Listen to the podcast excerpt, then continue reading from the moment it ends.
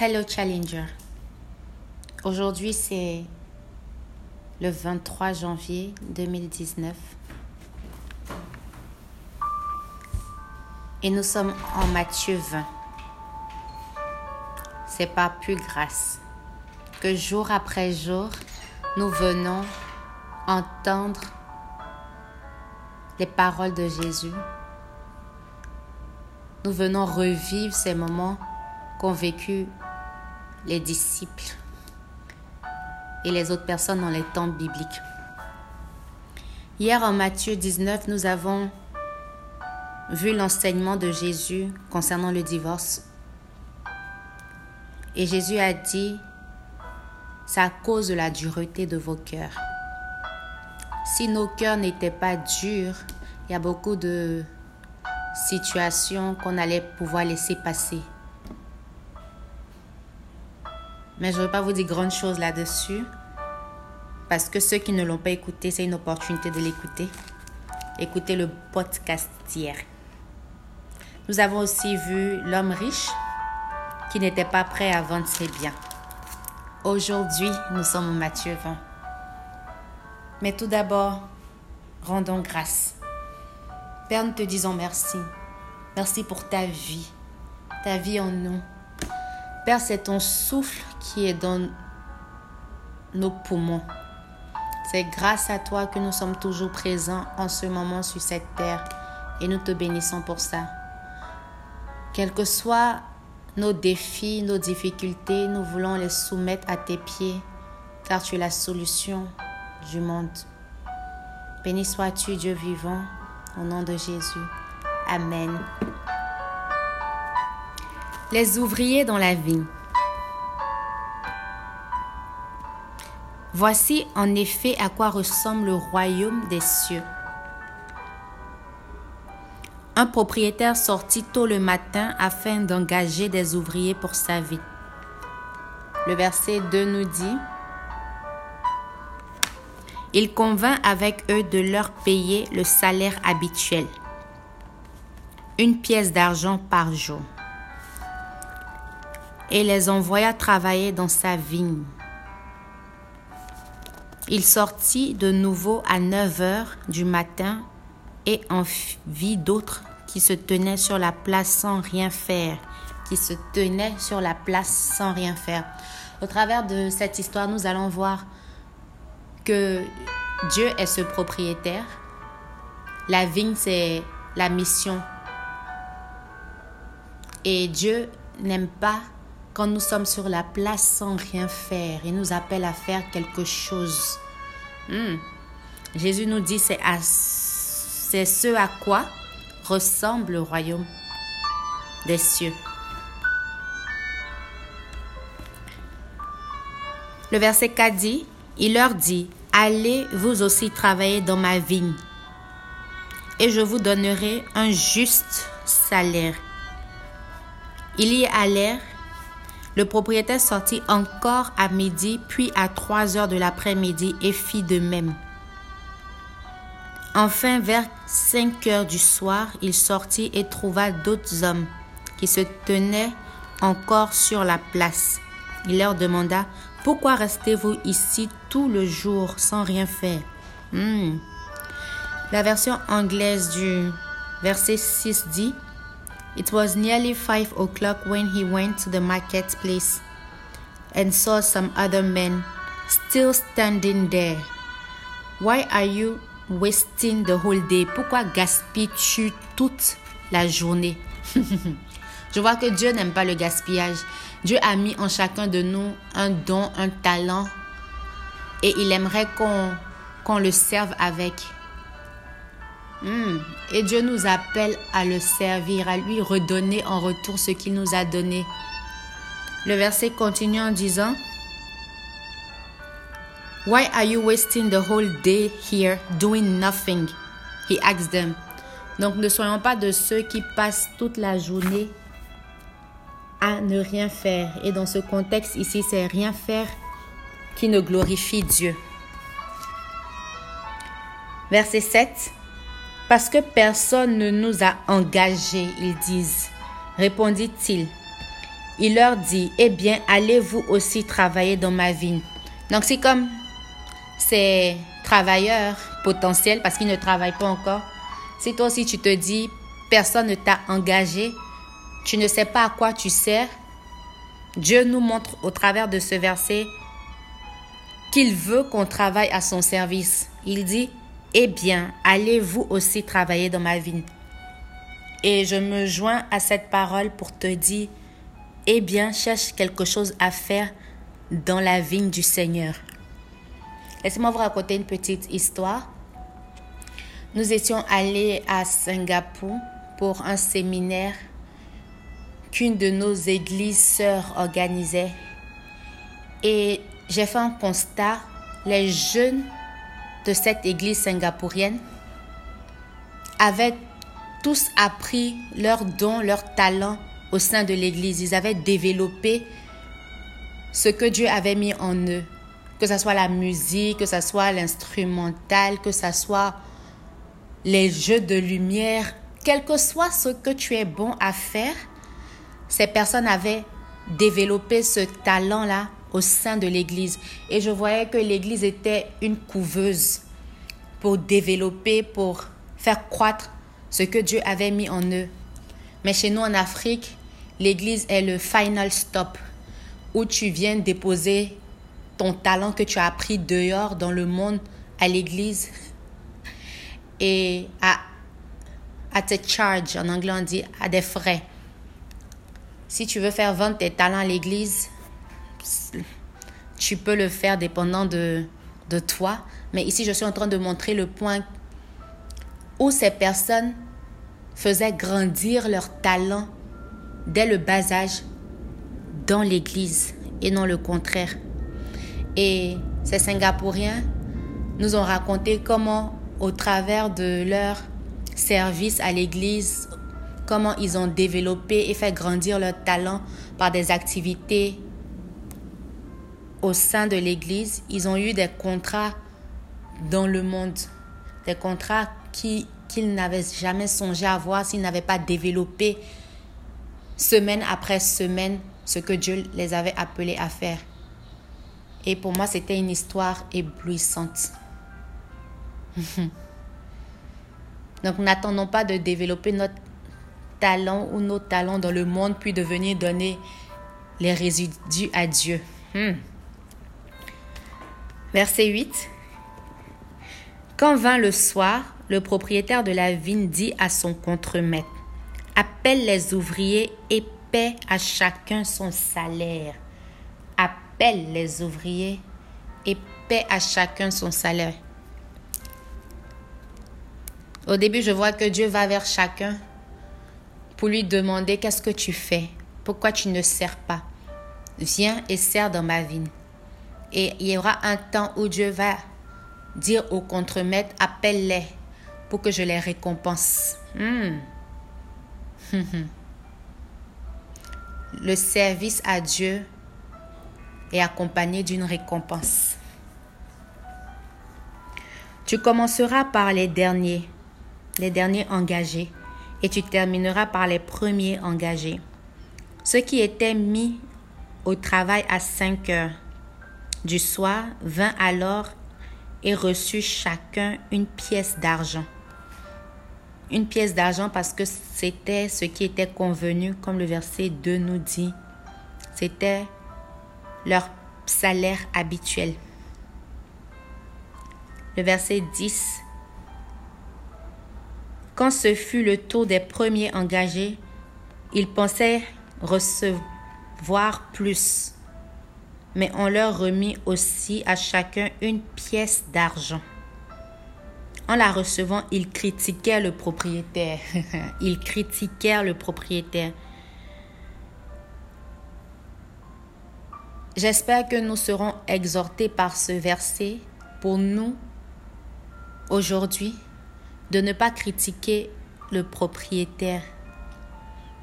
Parce que quel que soit ce que le propriétaire nous donne comme récompense, n'oublions pas qu'au verset 2, c'est ce qu'il avait convenu avec nous. Vous savez, il y a la comparaison parce que nous regardons autrui. Voici ce que Dieu a fait pour cette personne. Qu'est-ce que Dieu fait pour moi? Vraiment, qu'est-ce que Dieu fait pour toi?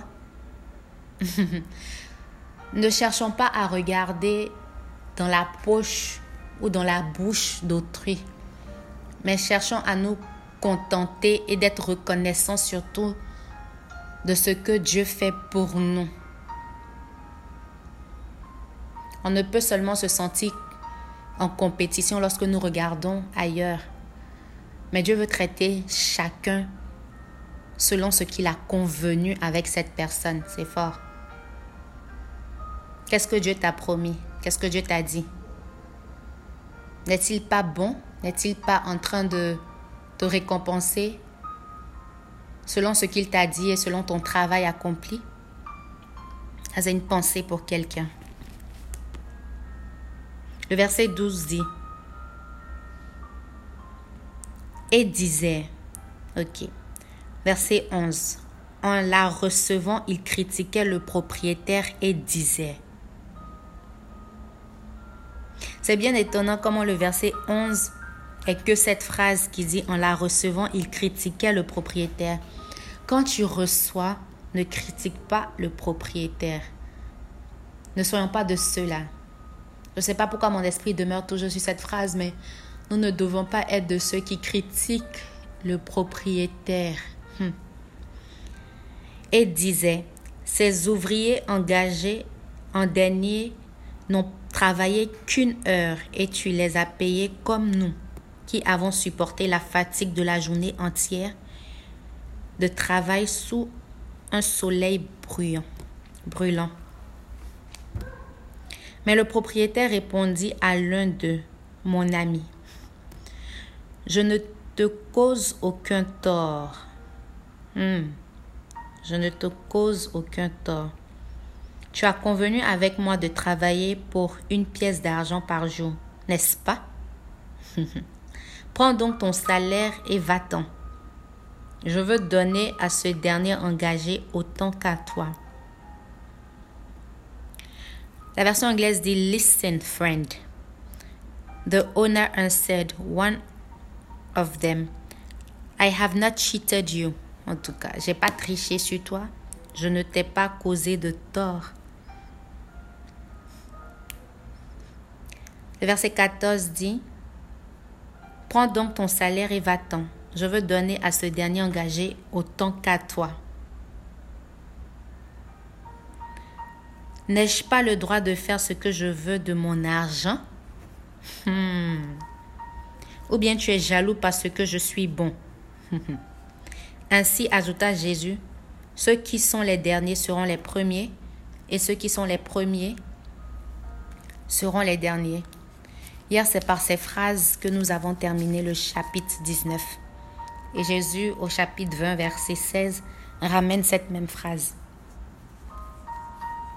Le verset 17 nous dit, Jésus se rendait à Jérusalem, il prit les douze disciples à part et leur dit, tout en marchant, écoutez, nous montons à Jérusalem où le Fils de l'homme sera livré au chef des prêtres et au maître de la loi.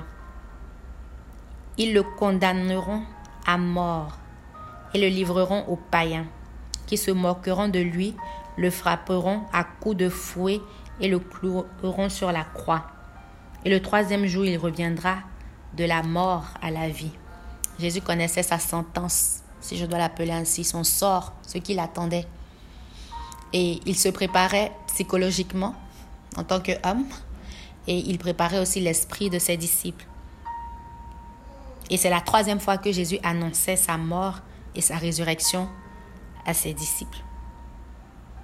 J'aime comment la mort de Jésus est accompagnée par la résurrection pour nous montrer qu'il n'est pas resté là-bas, mais qu'il est ressuscité et qu'il vit pour toujours. Hmm? Laissez-moi faire cette parenthèse. C'est le seul prophète appelé prophète ou le seul serviteur ou envoyé de Dieu qui est mort, bien sûr, mais qui est ressuscité, le seul qui est ressuscité, qui vit pour toujours. Raison pour laquelle nous, en tant que chrétiens, nous croyons fortement en lui, parce qu'il est le seul ressuscité. Les autres sont restés dans le tombeau. et il est notre Dieu. Le verset 20 dit, Alors la femme de Zébédée s'approcha de Jésus avec ses deux fils. Elle s'inclina devant lui pour lui demander une faveur. que désires-tu lui dit Jésus. Elle lui répondit, Promets-moi que mes fils que voici siégeront l'un à ta droite, l'autre à ta gauche, quand tu seras roi.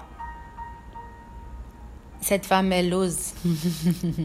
elle voit le bien-être de ses enfants. Mais je me demande comment est-ce qu'elle sut ce que Jésus disait à ses disciples parce que la Bible dit au verset 17, il prit les douze à part et leur dit tout en marchant. Donc, est-ce que les deux autres qui étaient aussi des disciples sont allés voir le moment pour dire, ah, va parler à Jésus, son affaire là, faut aller lui dire qu'il n'a qu'à réserver notre place. Mais Jésus répondit au verset 22, Vous ne savez pas ce que vous demandez, répondit Jésus. Pouvez-vous boire la coupe de douleur que je vais boire? Nous le pouvons, lui répondit-il.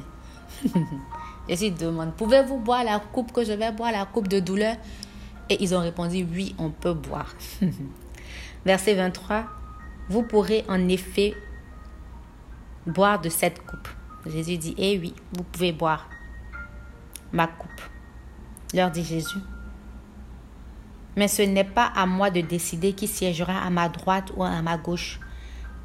Ces places sont à ceux pour qui mon Père les a préparées. Hmm. Donc il y a une place que le Père de Jésus-Christ a préparée pour des personnes. Et c'est un honneur de savoir que ta place est réservée en tant qu'enfant de Dieu, en tant qu'Église épouse de Jésus-Christ. C'est une place que tu ne veux pas rater. Verset 24 dit, Quand les dix autres disciples entendirent cela, ils s'indignèrent contre les deux frères. Alors Jésus les appela tous, tous, et dit, Vous savez que les chefs des peuples les commandants, les commandent en maître et que le grand personnage leur font sentir leur pouvoir.